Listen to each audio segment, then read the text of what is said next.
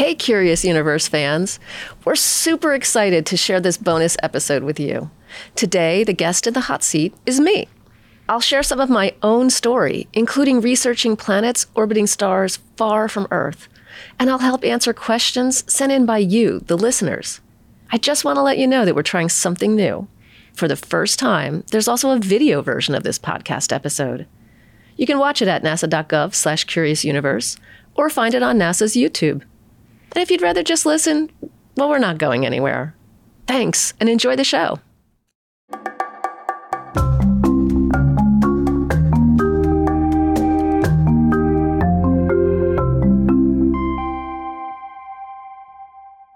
I'm Jacob Pinter. I'm one of the producers on the Curious Universe team. And today I get the pleasure of grilling Dr. Padi Boyd. Listeners of Curious Universe will recognize Padi. She's our host with the most. But what you might not know is that hosting this show is a small part of Padi's job. She's a full time astrophysicist. She's been researching the cosmos for decades. Uh, basically, she does all her own stunts. So, Padi, I've got tons of questions for you. Uh, and I think people who listen to this show are really going to enjoy getting to know the scientists behind the voice. So, thank you so much for doing this, for sitting in the hot seat today. It's going to be fun. I'm happy to do it, and I'm really looking forward to the conversation. So, thank you, Jacob. So, you're a scientist. Why don't you run me through the basics of what you study? What are you interested in? I study how light changes and what we can learn from those changes in light. And so that's called photometry. That's the technical word for light changing. And I study changes in light at wavelengths from X ray to ultraviolet to optical to near infrared. So, multi wavelength photometry. Um, and why is that so interesting? Mm-hmm. It's because we can learn so much about these objects that are really far from our hands mm-hmm. um, here on Earth by just watching the patterns and then drawing some conclusions about what's driving those patterns. So, we've been doing that for thousands of years as human beings. We looked at patterns in the sky and we figured out the calendar and the hmm. seasons. And then we figured out what the moon and the stars were doing and the sun just by watching these patterns evolve and change and finding periodicities and then putting hmm. that together with a model of what's going on. So I use that concept to go even beyond our solar systems. How do we use changes in light to infer what's going on in things like stars, binaries with a black hole or neutron star in it, even like supermassive black holes at the wow. centers of galaxies beyond the Milky Way that's some cool stuff. It's really fun. and you got to go to space to get those extra wavelengths that we don't see with our eyes here on Earth. Well, why don't you take me back to the beginning? Like, how did you get interested in space in the first place? And then how did you end up at NASA? So I was a really big science fiction fan as a kid. Oh, like what? Well, I loved Star Trek. Okay. I just thought it was a beautiful concept for the future. You know, everyone working together and exploring the universe. So I was really drawn in by that the science and the philosophy of it. Mm-hmm. But I also really liked reading books about science fiction. Sure. And I liked science programs. Like there was a show called Cosmos when I was a kid that was Carl Sagan's show, and mm-hmm. he was basically inviting everyone along on his cosmic journey. Mm-hmm. Um, so that was like the first astronomer that I knew of. Um, and that just kind of drew me into the field. So, one of your research interests now is exoplanets, planets that orbit other stars. And these days we know that there are a lot of them in our own galaxy or a number of them. But that's a pretty recent thing that we've found out. I'm wondering if you can just take me back to when you started studying exoplanets. What did we know about them at the time? So, when I first started out in the field, we didn't have any observations of planets beyond our solar system. We only knew about the planets in our own solar system. And then we were hopeful that there would be planets around other stars. There were good theoretical reasons to think that how our solar system formed is not special, and that when hmm. other stars formed, it would be through a similar process, and that there might be planets there. But for a long time, it was feared that the planets are so small and they're so dark, they don't give off their own light, that would be virtually impossible to be able to detect them hmm. with the methods that we had. And then methods got better. Wow. And yep, we were able to get signals higher and noise lower and started using more telescopes, more telescope time, and looking for different types of patterns in the light. And hmm. that opened the field from something that was just basically a dream and a hope from when I started out to where we are today, a few mm-hmm. decades later, where we now know there are more planets than stars in our galaxy. Wow. It's just an amazing result. So, how do NASA scientists actually find these exoplanets? I mean, like you said, they're small, Yeah. they're far away. Um, for a long time, we thought that they would get drowned out, the light would get drowned out by the star that they orbit, right? Totally. Yeah. So the sun is the light that you see from the sun. If you were to look at our solar system from outside, comparing that to, say, the reflected light on our planet Earth, it's 10 billion times brighter, the sun, versus the reflected light from the Earth. So you can see why that sounds like a hopeless Yeah. problem. Yeah. but even though the planets are dark and small, they do impact their environment. They they show signs of their existence even though you don't see them directly. Mm-hmm. So if they're massive like Jupiter, their gravity will impact the motion of the star, hmm. just like the star's gravity impacts the motion of the planet. Kind of a, a yin yang kind of thing. yeah. So, the, like the impacting each other. planet is what making the star wobble a little bit? Exactly. Wow. Yes. So the star makes the planet orbit around it, but the planet also makes that star wobble around like their common center of mass. If you put them on a seesaw and have them balance out. Uh, so that was one way to look. Like that star moving towards us and away from us would imprint a signal and a pattern in the spectral data. So that's how some of the first planets were found through this, what we call radial velocity or the hmm. wobble of the star.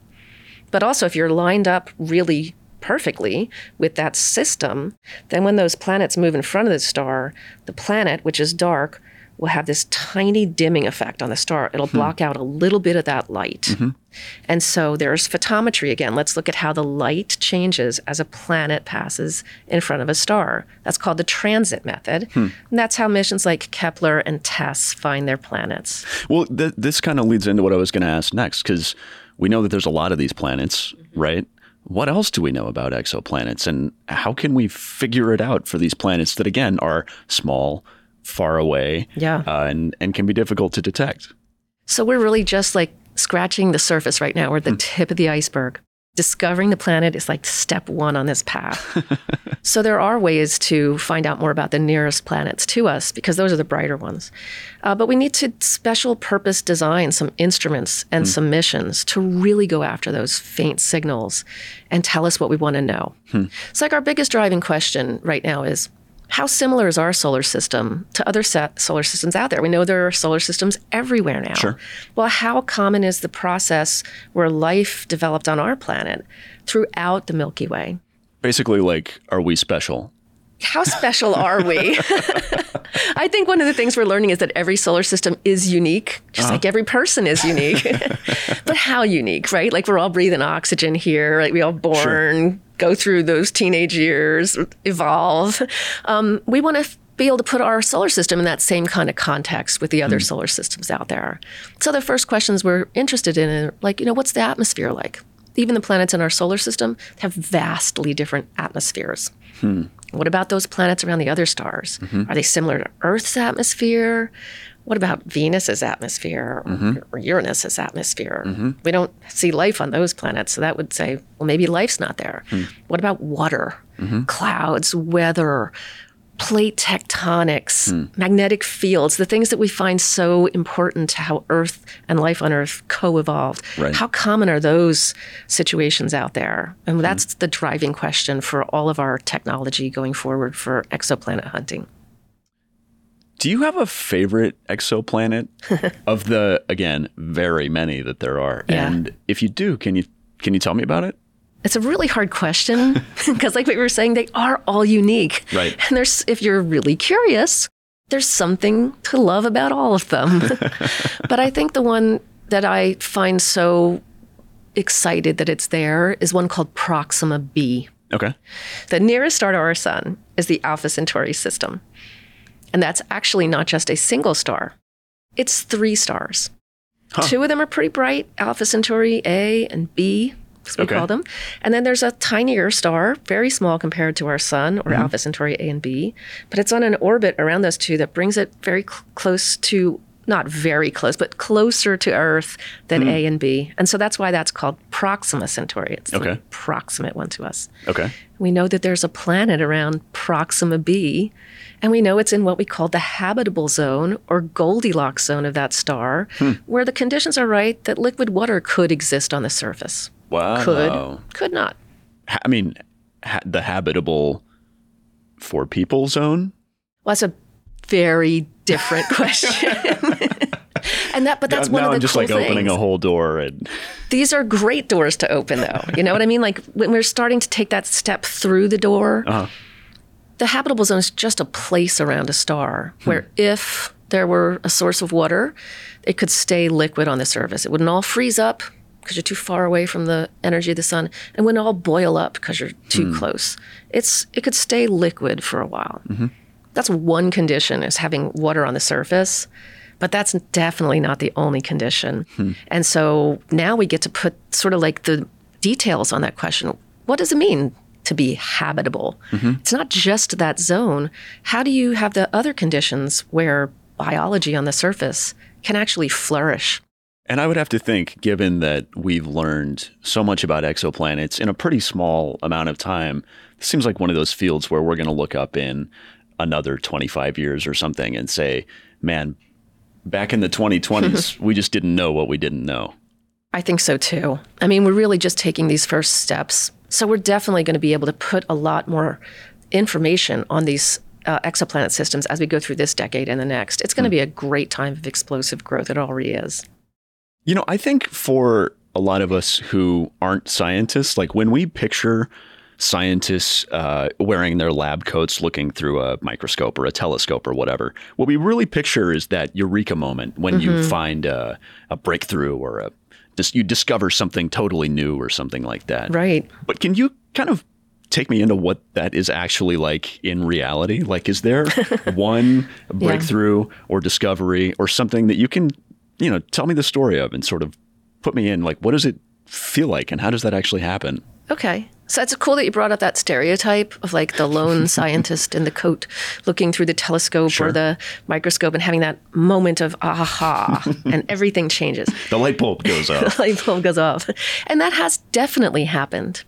But what we're seeing more and more is that science is done by teams of people hmm. and that you know each individual person brings their own unique strengths to a broader team and that that team working together can accomplish a huge amount. Mm-hmm. I think we tell that story so well in our curious universe episodes across mm-hmm. the spectrum of what we do here at nasa. But the personal experience i had like that came with the kepler mission. Kepler launched in the end of the first decade of the 2000s. And it was the first NASA mission that was specially designed to study exoplanets because they were so new. Okay. And at the time, we only knew of a couple hundred, and they weren't mostly found with the transit method. Kepler was meant to do photometry, like we were talking about before, on 100,000 stars at one time, Wow. looking for those tiny dips or something that could be a dip. Those transit signals mm-hmm. would first give us a signal in all that data that we would call, oh, it had to cross this threshold to be interesting. Okay. So we called those threshold crossing events. You said you're talking about 100,000 Yes. planets or 100,000 stars? It was an unprecedented computational task. Okay. 100,000 stars, all that data coming down at once, and you're shoving it through this pipeline. So you've like really got a fine tooth comb to go through all this, right? Yeah, that's a great analogy. And you're throwing most of that stuff away. Huh. You're really sifting through it to find the interesting stuff. Mm-hmm. And at the time Kepler was launched, we didn't know how common or rare exoplanets were. That was one of the big questions it was meant to answer. Mm-hmm. And we were kind of, you know, worst case scenarioing it. What if Kepler didn't find any transiting planets or very few or showing that, you know, planets just weren't very common in our galaxy? So we were ready for like a certain number of threshold crossing events. And when that first data slug comes down to the ground, it goes through that pipeline and the team starts looking to see what they got. There's a lot more threshold crossing events than anybody expected. Hmm. And so the first thing you think is like, oh, what did we do wrong? Right? What's wrong with these programs? What could possibly be giving us these false positives, these Right. threshold crossing events that shouldn't be there? Right. But at the same time, when you're looking for like, what could we have possibly done wrong? How do we explain this in making sure we're not making any mistakes? There was that ray of light at the same time Hmm. that maybe we're getting so many threshold crossing events because every star in this collection has a planetary system. Wow. And so the ones that we can't see transit are just the ones that aren't lined up for us. Uh-huh. And the ones that are lined up, well, we're seeing threshold crossing events or a huge proportion of them are showing us something like a threshold crossing event. Right. That's what the statistics were telling us from that very first moment. Wow. It could be that planets are everywhere. Could be. And then just to see how those years, so that's the aha moment, right? Yeah. Oh, You're- yeah. you're- That's a big Yeah. aha moment. Because you want to think, what could I be getting wrong? yeah. Don't want to get this wrong. Right. So you're going to go through all that. And I think that's part of the aha moment too. Like, Uh-huh. mm, this can't really be right, is it? But then also that spark of, oh my goodness, what if What if it is? this is the best answer we could have ever hoped to get? Right. Wow. So, Padi, I have to ask you about something that I know about you that I think our listeners probably don't know about you. Mm-hmm. Uh, and that is that you're a great singer. Thank and you. you're in this band called the Chromatics Right. that sings about space. We do. So I think the people need to know about this. Like, tell me about it. Tell me how you got started with it. Tell me about the Chromatics. Sure. So we are an a cappella group. We don't sing with instruments. We sing music with our voices only. And we're a smaller a cappella group. So there's six of us. And so many of us come from NASA. We've met through NASA. We met through a music and drama club. Mm-hmm. We accreted people who were space nerds just like us, even if they didn't work here. And so when we realized that many of us could sing things from our childhood, you know, like Schoolhouse Rock, or even commercials telling you like what's in a product. You could sing the song from Oh, yeah. your childhood and you remember exactly what you wanted to eat that day. um, we wanted to take that idea that music can really like bake those ideas into a mind Mm-hmm. and share some of the most exciting things about science, astronomy, telescopes, Mm-hmm. what's out there in the universe and how we know it, and put those in songs. So that's what we do. We call that astro capella because it's astronomy through a cappella. And we've been doing that for um, for the whole time the group's been together. And we like to sing about missions. We like to sing about black holes and the habitable zone, the Goldilocks zone. We have a song about that. Um, and we do um, activities for students that can be used in the classroom too. So sometimes we're working with teachers uh, to get that content into a type of lesson plan that can be taught. And other times we're at museums just uh, participating with uh, any activities at a museum and working with the general public and singing to them. It's like singing that songs of little- science. That little spoonful of sugar that helps the astronomy go down, right? Yeah, it's a good way to look at it. All right. Well, Padi, to cap off, uh, I've got to ask you the question that we ask everyone we interview. Um, this is something again that listeners may not know, but you know the name of the show is Curious Universe. We really try and follow that curiosity. So to end every single interview, we ask Padi, "What are you still curious about?" I am still curious about our model of the universe and how it began and how it's going to evolve. Okay, So, that's you a know, big, heady question. thing to be curious about. Yep, our whole universe. Yeah. But we're learning so much in the next couple years. You know, we've got JWST that's finally looking beyond what we were able to see with our telescopes before it came, Right. finding those first galaxies and how evolved they are and what is that telling us about our models. But also, like, what's the Roman telescope going to tell us when it gets up and starts really interrogating things like dark matter and dark energy, mm-hmm. parts of our universe that we know are so important to its evolution and its mm-hmm. future that we can't really measure well yet. So I'm looking forward to answering those big questions in both directions the beginning and the evolution, and how NASA's space missions are going to impact that.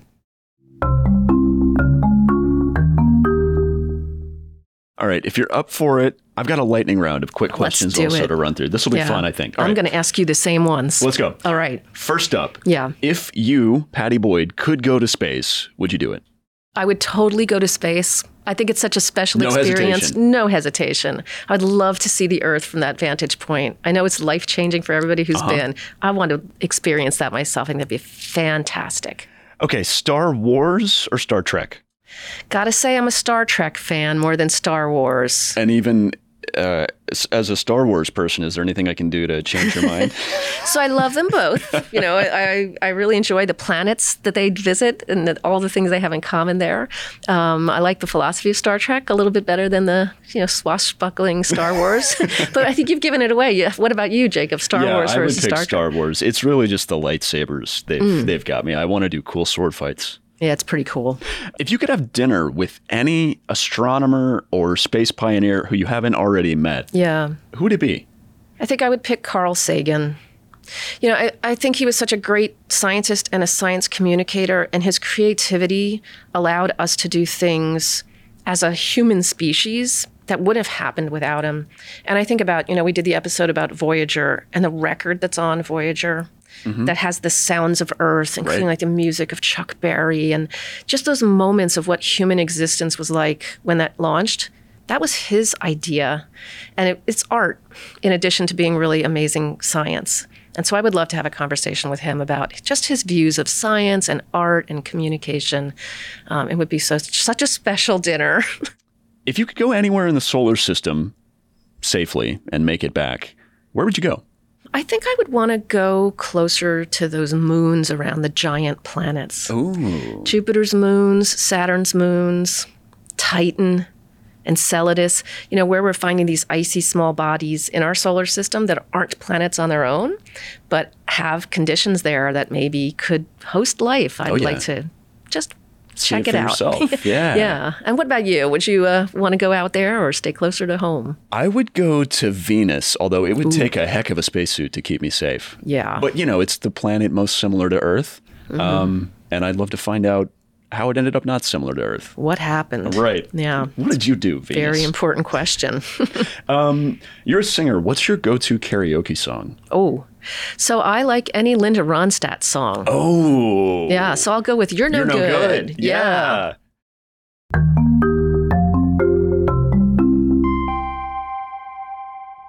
Well, Padi, thank you so much for playing along. This has been super fun. All season, we've been asking listeners to send in their questions. Mm-hmm. Because even though there's a lot that we're curious about, we love it when you send us down the rabbit hole too. And, you know, we don't have time to answer every single question, but just like we promise every season, we do our best to track down the answers to your questions from experts across NASA. So, Padi, I've got some questions. I'm going to tee mm-hmm. them up, and I'm hoping you can help me answer these because you've got a lot more expertise than I do. I'll do my best. All right. If you're all set, the first question comes from Instagram from a user named RIZSFP. Hmm. Are there many black holes in outer space? There are many black holes in outer space. So we know two different basic size scales of black holes. Okay. Let's start the biggest ones. Sure. These are super massive black holes. Gotta love the words, right? Yeah, well, A million times the mass of our sun, up to a billion times the mass of our sun. That's very massive. pretty massive. super massive. Right. And we now see supermassive black holes as being a key part of galaxy evolution. So, virtually every galaxy out there that looks like a typical galaxy that you're used to, at the center is a supermassive black hole. okay. Some of them are active, they're eating stuff around them, they're spewing energy out in jets. Some of them are quiet. Like Okay. the supermassive black hole at the center of our galaxy. Hmm. But we know it's there. Mm-hmm. We know there's supermassive black holes at the center of many, many galaxies, typical galaxies. Okay. That's a lot of galaxies That's a lot of galaxies. hundreds of billions of galaxies out there, so 100 billion supermassive black holes, maybe. Wow. Then you talk about the small black holes. There are not as many massive stars out there as there are stars like our sun are smaller. So, about one in a thousand stars in our galaxy would end its life as a compact object, stellar sized black hole. Okay. And there's about 100 billion stars in our galaxy. Mm-hmm. And if one in a thousand will end its life as a black hole, that's about 100 million black holes Okay. in the Milky Way, just the Mil- Milky Way, these small stellar mass black holes. But they're really hard to detect. Hmm. So even though we've been looking for stellar mass black holes and we know that there are some out there and we've been studying them, we only know about a couple dozen at this point in time. We've discovered them, but we know the other ones are there from inferring what we know. Wow. So that's a lot. So the answer is Yeah. yes, there are many black so holes. So many black holes.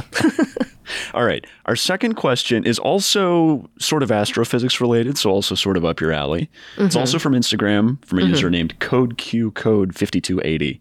And it's deceptively simple, I think. The question is what is the speed of darkness? What a cool question. I love the way that sounds. It sounds like it should be a movie or a song or an episode of the Curious Universe, right. maybe. Um, so, speed of darkness is kind of, you have to put in the context of the speed of light.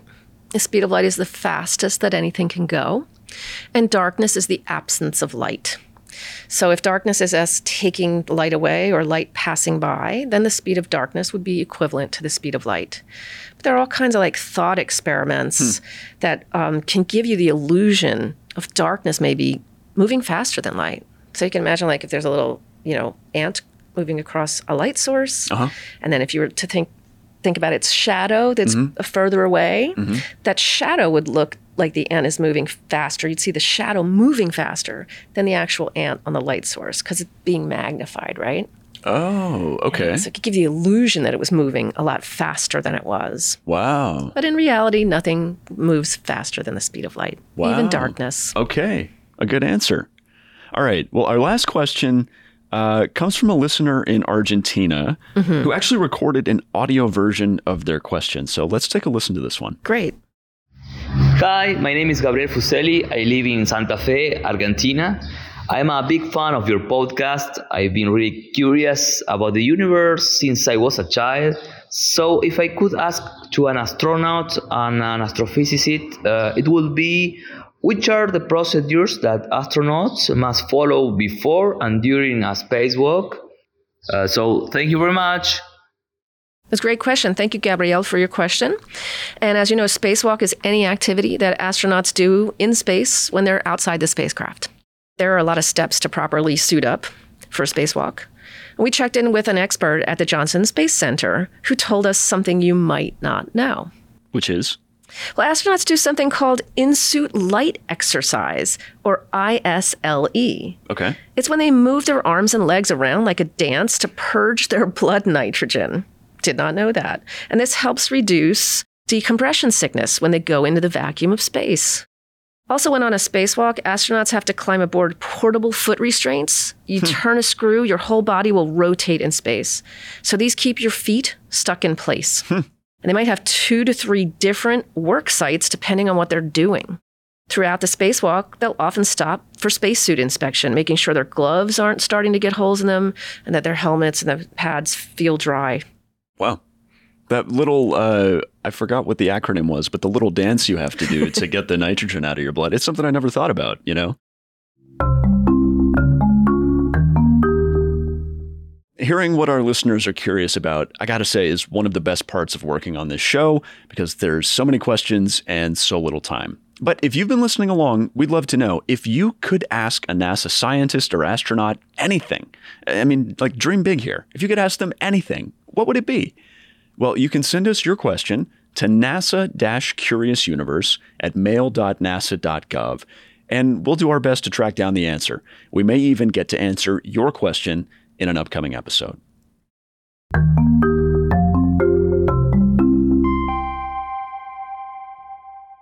Here in our sixth season of Curious Universe, we went to some mind blowing places. And this season had a few firsts for our team. Uh, For instance, we were able to travel out to Utah. Our producer, Christian Elliott, gathered on the ground recordings of the sample return of OSIRIS REx.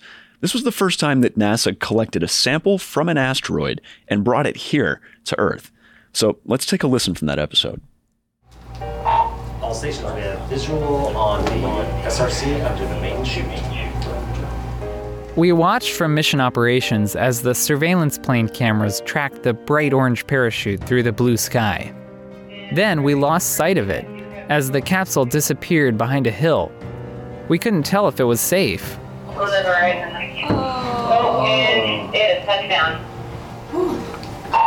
All stations, we have visual confirmation of touchdown. However, it went behind a hill, so we do not have visual confirmation. Mike and the other engineers and scientists were on the edge of their seats again. It took several minutes for the helicopters to fly across the huge ellipse. recovery operations. Helos 1 and 2 are in the area of the landing site. But once they did, they could see the capsule sitting there with the parachute on the ground next to it, right next to a service road on a dry, flat patch of ground, just as the team had hoped. It was a perfect, gentle landing. Finally, everyone relaxed a bit. Helo 2 has visual on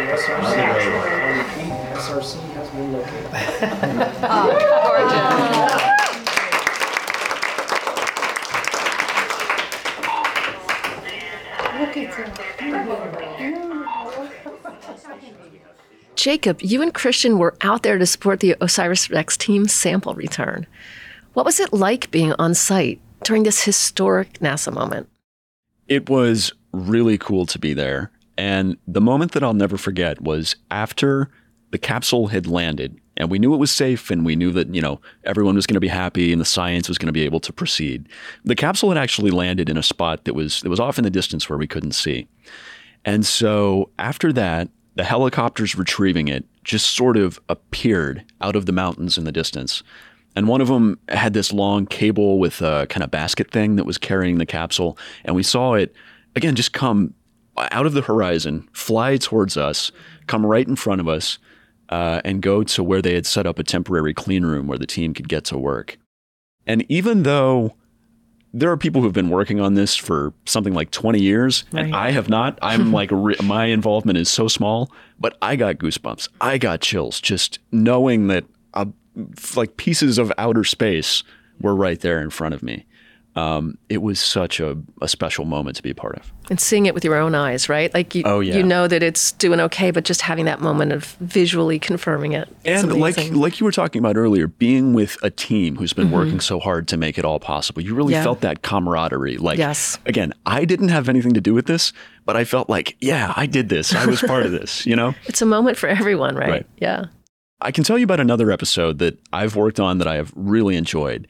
And it was the focus of our season finale episode, which is called A Year in Mars Dune Alpha. so hmm. there are these four crew members. They're living in a simulated Mars habitat here on Earth. And NASA researchers are collecting data which will eventually inform how they'll plan an eventual human mission to Mars, like the real Mars, not a simulated habitat. So the crew is almost completely cut off from the outside world but I was able to communicate with them by voice memo. So let's take a listen. Hello, Earthlings. This is what Mars airlock sounds like. If I could sum up CHAPEA in just a couple of words, the words would be almost Mars.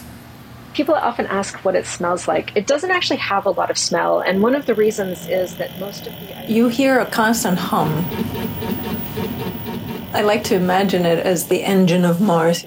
Science is an iterative process. You iterate on things, you make small discoveries that build and build. And I think that this study is an example of that.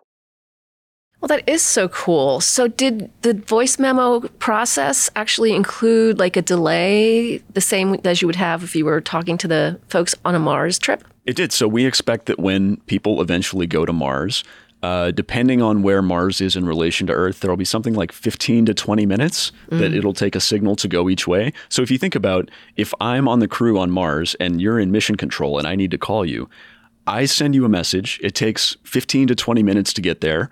You figure out what you're going to say, and it takes another 15 to 20 minutes for me to get the answer. Wow. So the crew really has to be creative. They have to be problem solvers. Um, and they also just have to exist in isolation Yeah. with three other people and no sunlight and no fresh air for a year. Um, and so for the researchers keeping an eye on these four crew members, there's a lot of valuable data that they can get from sort of how that all works and, Yeah. and the impact it has on the crew members. One other cool thing I want to spotlight is that we got to investigate the sounds of the sun. It's in an episode called Hum of the Sun, and we explain how heliophysicists or sun scientists are finding a lot of value in listening to our star. So, one of the researchers discovered that the sun creates these harmonic frequencies that sound musical. And Padi, we actually get to hear you sing a little bit in that episode. Yeah. So, let's listen. Here's what it sounded like.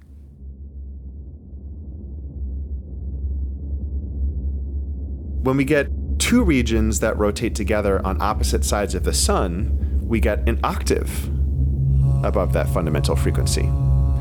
If we have three regions, they're now, if you kind of visualize it, they're equally spaced in thirds around the sun, and this creates an octave and a fifth. And above that, we get two octaves, and then we get the major third and the fifth. This creates these musical harmonic components in the solar wind.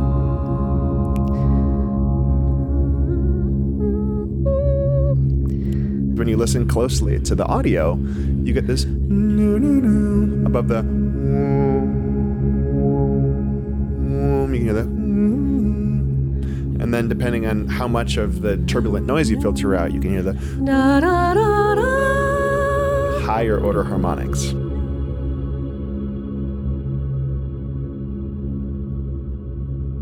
My mind was blown. It's like you can hear the harmonic series in solar data. It's crazy. So, Padi, when we again, that's something to peel back the curtain a little bit. Listeners mm-hmm. might not know that we basically surprised you with this and put you on the spot and played you this tape, Yeah. and then you just reacted spontaneously. So I'm re- I was in the room when that happened. Mm-hmm. We were blown away by how it sounded in the end. But I'm really curious for you when you heard that Yeah. and sort of thought about what you could do with it. What was that mm-hmm. like? Well, I was so mind blown by the concept of being able to listen for patterns, right? Because we've been talking about looking for patterns. And now we're talking about taking the same data, but just putting it in through a different part of your brain. How does that part of your brain find patterns? And so music is all about these harmonics. You know, how does like the fundamental and a third or a fifth relate to the whole sound? Right. I was just really kind of moved and blown away by the fact that we could hear patterns that were telling us something about what was going on physically, but also they sounded so beautiful and that we could just connect them to something that we're so familiar with. You know, mm-hmm. music is very familiar to people, but it's invisible and it's mysterious and we can't really measure the impact it has like on your soul or your feelings. so I just thought it was fantastic to think about how things sound.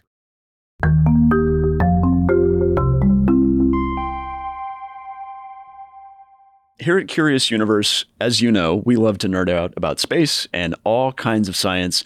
And by now, you have hopefully noticed that we also like to have fun while we do it. But I got to tell you, it wouldn't mean a thing if it weren't for you, the listeners. We really appreciate you listening, and we always love to hear what you think of the show. If you need a new adventure, you can always find us at nasa.gov slash curious universe. There's a backlog there of every episode we've released since 2020. And whether you're a first-time space explorer or a total space nerd, there's definitely a Curious Universe episode for you.